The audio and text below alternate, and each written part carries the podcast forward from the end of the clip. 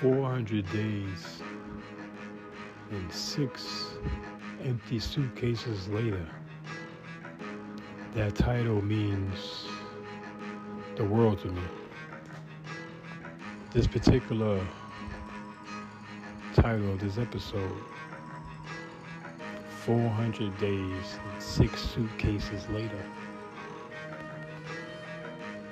is the might be the biggest trip I did.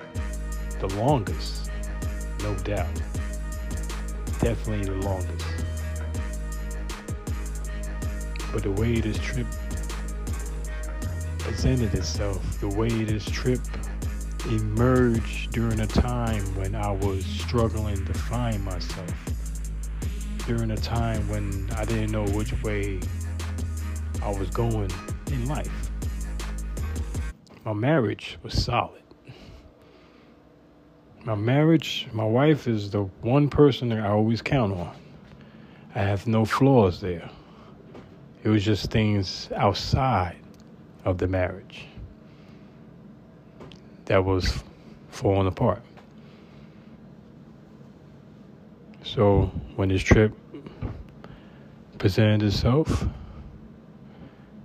I just felt like it was somebody threw me a lifeline.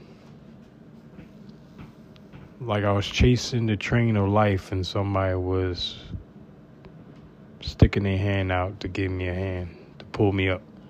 That's how I felt. So I jumped on it. I did the most irresponsible, unrational thing. I just went. didn't notify my job, didn't tell anybody. The only person that knew was my wife. And she knew I had to get away. So we did. You have to understand who made this decision. It's not the person that I was. I was a totally different person. I was the person that was always safe I played safe.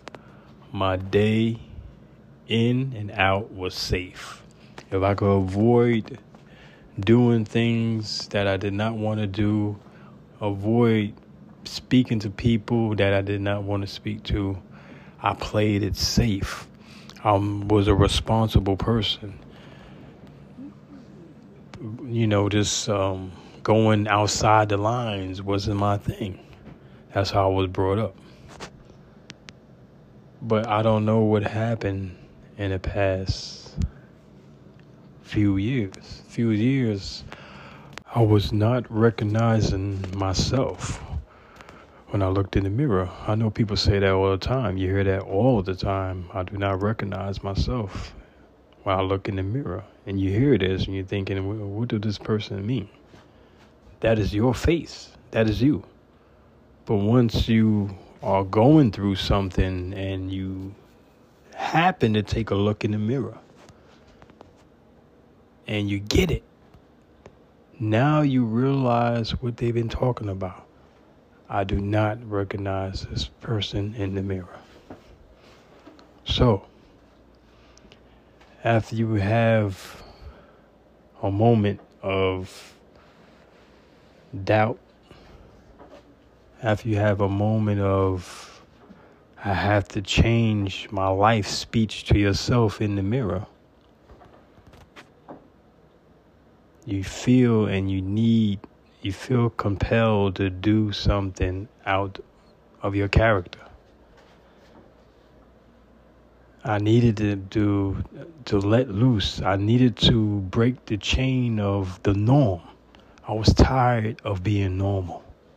I was tired of walking the same beat every day. I knew that job was 90% of the problem. I did not want to walk that career path anymore. I wanted to do something different the trip overseas made me realize that. It made me realize that You have to do things that make you happy. You have to live life happy. You can't live life with doubt. You can't live you can't live life not trying different things. You can't live life not meeting new people and you just can't live life not being yourself. And it don't have to be a job that that make you feel like you're being smothered and you can't breathe and you can't move and you can't function. You can't be the person that you want to be. It could be a relationship, it could be something, anything. But me personally, I think if you feel that way, you need to do something to change it. You have to be happy to make others feel happy. And I was miserable at my job, and I was I, I didn't know how to leave that at the front door. Sometimes I brought it in, and I was miserable, and my miserable me being a miserable, my misery spilled over to my wife. It spilled over to my household, so I had to cut that off at the head right away, and I did with that trip. So now we're back in LA. Um, I have a new. It's not so much a job. I can't even call it a job. It's a partnership with um, my good friends out in San Francisco. So I'm happy. We're doing it. You know, we're getting it done my wife's happy. My wife's happy that I'm happy. And uh, I'm just loving it. I'm really loving it. I will never forget the beautiful things I've seen and the beautiful people that I met in, uh, you know, in London and Japan and France. France is France is like one of my favorite places right now. I mean, shit. It's a fashion you know, capital. You know, I enjoyed it out there. Japan was great. Uh, England, of course, always, you know, it was a pleasure to be out there. Finland, you know, it was cold as shit, but it was nice. And Germany was cool, you know. Germany, they know how to party out there. And of course, I can't forget my favorite places like Disneyland to me. It's Amsterdam. Amsterdam is like Colorado overseas. I love that place.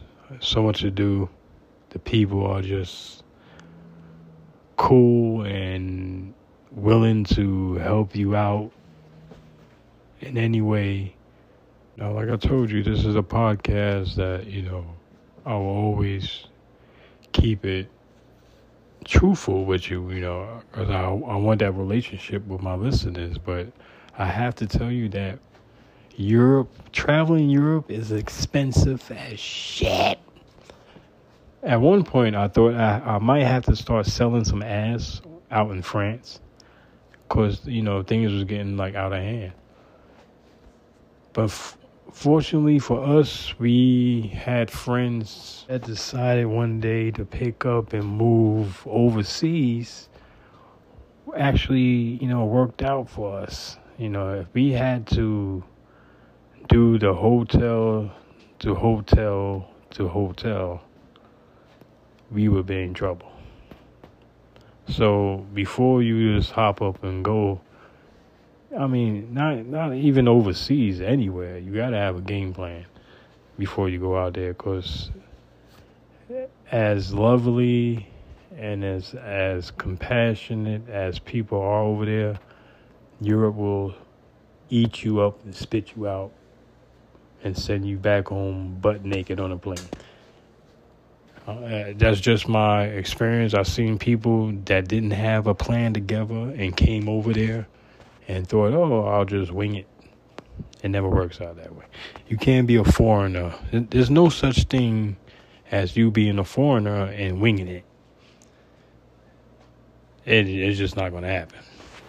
So I just wanted to tell you that be prepared, be safe, you know, know where you're going.